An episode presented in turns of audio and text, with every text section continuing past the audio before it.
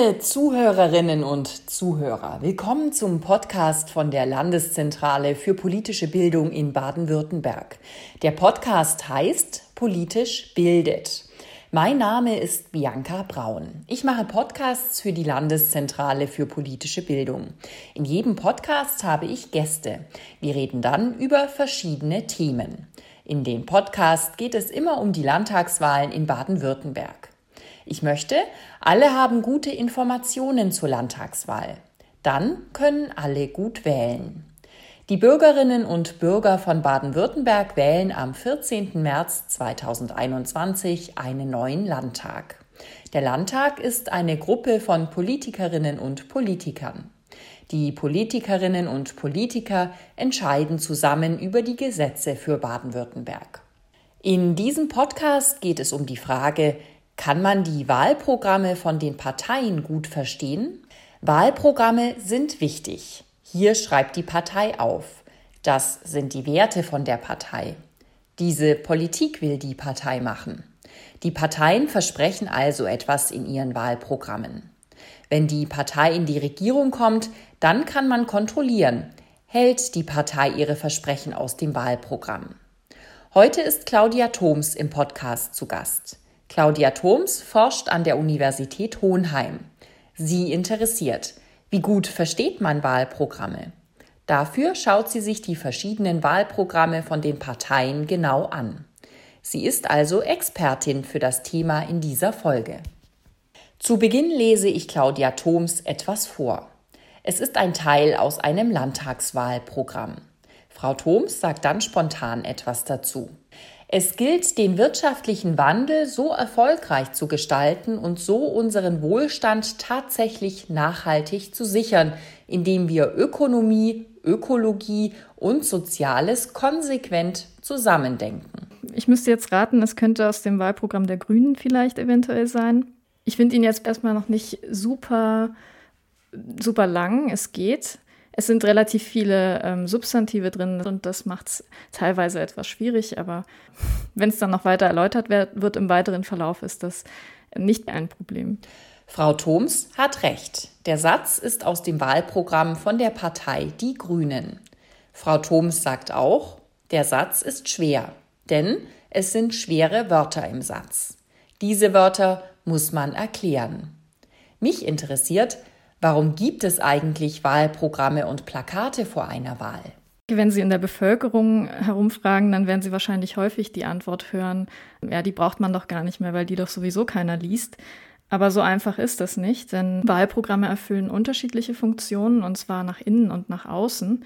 Nach innen sind sie beispielsweise ja sowas wie Leitplanken für die eigene Politik. Sie fassen unterschiedliche Positionen in der Partei unter einem Hut zusammen und sie legen auch die thematischen Grundlagen für den Wahlkampf. Nach dem Wahlkampf sind, die, sind sie Grundlage für Koalitionsverhandlungen. Sie können auch zur Legitimation bei der Machtausübung eingesetzt werden von der Parteiführung.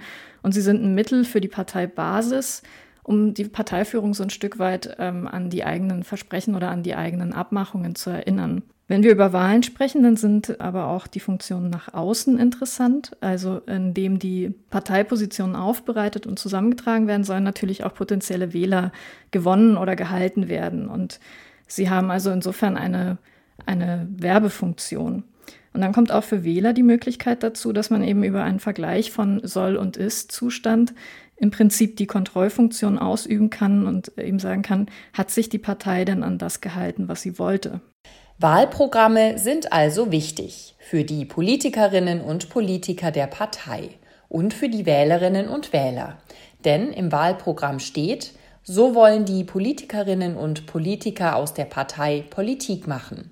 Mit dem Wahlprogramm können Wählerinnen und Wähler Informationen sammeln. Nach der Wahl ist das Wahlprogramm immer noch wichtig, weil hier stehen Punkte, an die sich die Politikerinnen und Politiker halten müssen. Ich frage Frau Thoms, was macht sie bei ihrer Arbeit? Wie findet sie raus, ist ein Wahlprogramm einfach zu verstehen oder nicht? Es geht um die Frage, welche Hürden im Text selber stecken. Und dafür analysieren wir die Wahlprogramme computergestützt und schätzen die Textschwierigkeit mit Hilfe vom Hohenheimer Verständlichkeitsindex ein. Bei diesem Index handelt es sich um eine Lesbarkeitsformel. Meistens werden dabei Satz- und Wortmerkmale, in der Regel sind es Satz- und Wortlängen, berücksichtigt. Und vereinfacht lässt sich dann sagen, dass je länger die Wörter sind und je länger die Sätze sind, desto schwieriger ist ein Text. Also es klingt jetzt erstmal für viele so ein bisschen nach Hokuspokus. Also wie kann denn ein Computer Textschwierigkeit einschätzen? Und da kommt aber ein Punkt dazu. Das Faszinierende an unserer Sprache ist nämlich, dass sie bestimmten Gesetzmäßigkeiten folgt. Beispielsweise sind seltenere Wörter häufig auch länger. Man muss bestimmte Regeln beachten. Dann versteht man Texte gut. Zum Beispiel kurze Wörter, kurze Sätze. Frau Thoms kann mit einem Programm am Computer erkennen, die Regeln wurden mehr oder weniger eingehalten. Es gibt dann Punkte. Wenn ein Text 0 Punkte hat, dann ist der Text sehr schwer. Bei 10 Punkten ist der Text mittelschwer. Wenn ein Text 20 Punkte hat, dann versteht man den Text sehr gut. Frau Thoms hat auch die Wahlprogramme für die Landtagswahl in Baden-Württemberg angeguckt.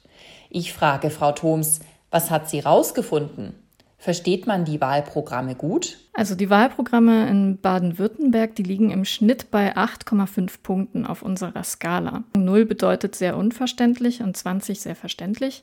Wir bewegen uns mit den Wahlprogrammen also in der unteren Hälfte unserer Skala und sind damit sprachlich näher dran an einer Doktorarbeit als an einem journalistischen Artikel. Dabei bieten die SPD mit 11 und die Grünen mit 10 Punkten die verständlichsten Programme. Es folgen dann die Linke mit neun und die CDU mit acht Punkten. Die AfD liegt auf dem zweitletzten Platz mit 7,5 Punkten.